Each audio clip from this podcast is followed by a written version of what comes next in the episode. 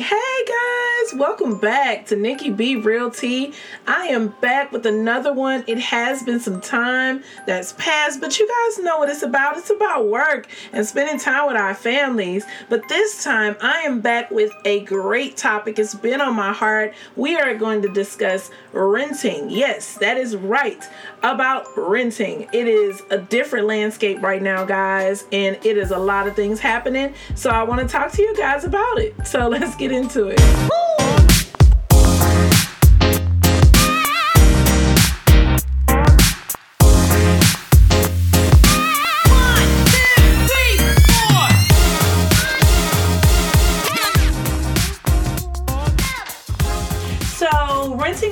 property in Huntsville this year and the last few years really comes with its own set of unique opportunities and significant challenges. Um, just like some background because you guys know that I am in North Alabama.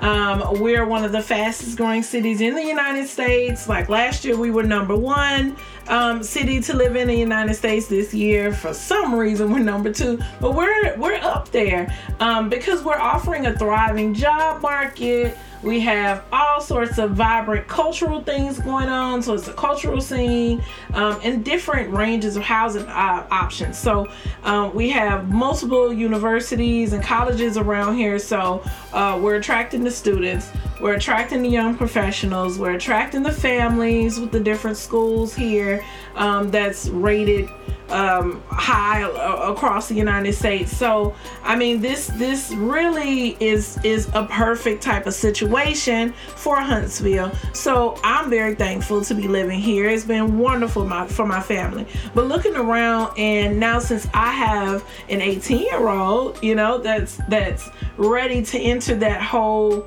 rental type market which side note we don't even want to go that route. We're, we're trying to just go straight to buying. But i'm looking at his friends it's like or other family members that have kids this is the same age and they're about to go and try to rent and this the renting landscape is just I mean, it's, it's, it's scary. Because when I was that age, my first apartment was $400.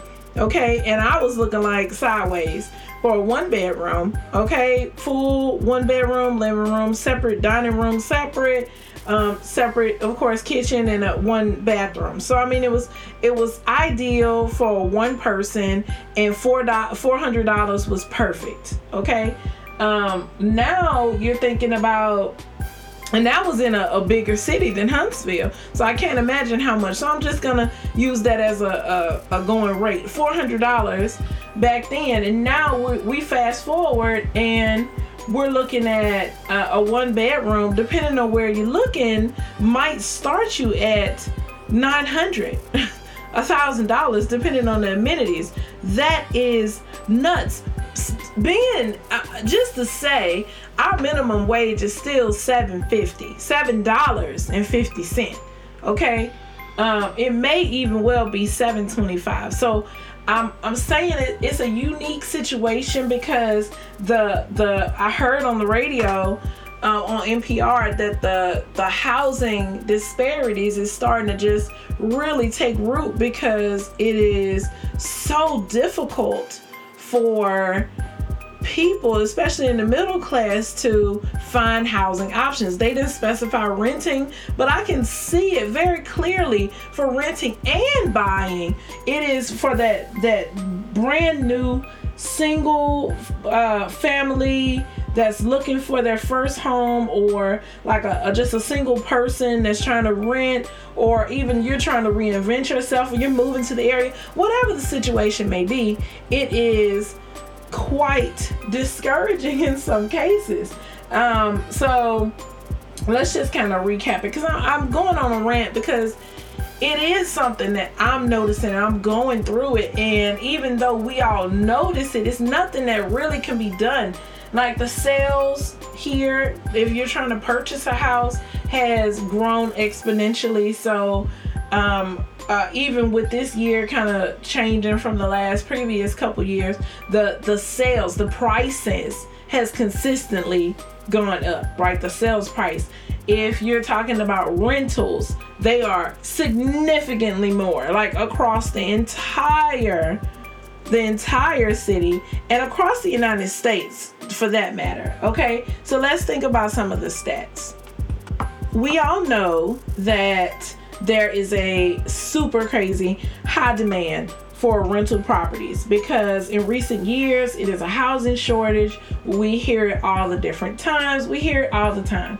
Um, the heightened demand creates fierce competition amongst the renters, making it harder to secure uh, a desirable rental property. And then increasingly, we see that landlords are having a, a more strenuous process because they can. You know, it, it you know, if, if the pool of candidates are so diverse and it's just so many different people, then you can kind of have your pick at who's gonna rent your one bedroom or who's gonna be in your single family house. You know, on top of that, there's a limited supply, like I mentioned. So, despite the increased demand, the supply of rental units have not kept pace, right? Construction of new rental properties have struggled to meet that growing need, which leads to a shortage of available units in many of the cities, many of our neighborhoods, and that's across the United States. Okay, the limited supply further just like strengthens the competition amongst all of the renters. So then paired with the rising rental costs, the price have steadily been rising, like I mentioned, evolving economic conditions. Um, we're all feeling that with the inflation, rising construction costs, changes in the lending processes. I mean, you just, it is something that needs to be said. Now, I am a realtor. I'm an investor. I'm also a friend. I'm a mother. I am listening to what all of my friends and all my comrades are going through. And it's just, it doesn't just need to be a topic that we discuss. It needs to be something that is done. Like it needs to be something that's actionable. I love action. If you listen to me, all last season and whenever I'm talking, I'm talking let's talk about some actionable things that we can do, right?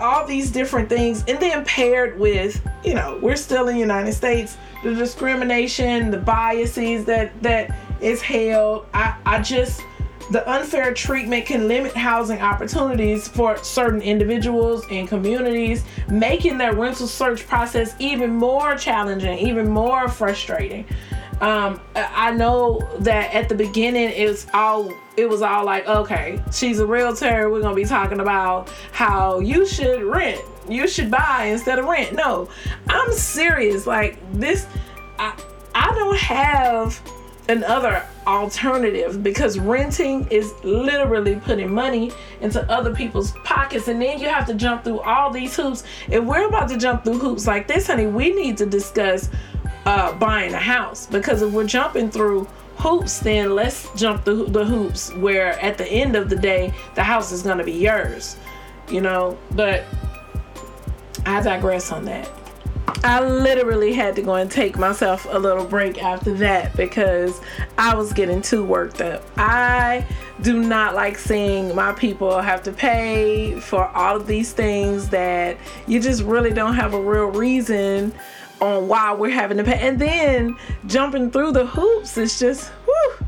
Anyway, um, the rental market is something that is a, a, brand new animal. I've never seen it before, and it is not worth it I just have to say, reach out to me. Reach out to, even if you're not local, reach out to me. I can help you find somebody, credit counselors, if you need to go through um, whatever the process. We'll meet you where you are because um, having to go through what you have to go through to rent, we can easily start talking about and setting steps in place so that you can buy. Um, again, thank you guys for listening this episode. I know it was just a big long rant about the state of the rental uh, status right now, but it was worth it. Um, you can reach out to me via email or go to Facebook at Nikki Bee Realtea, and I'll catch you guys next time. Thank you for listening. Bye.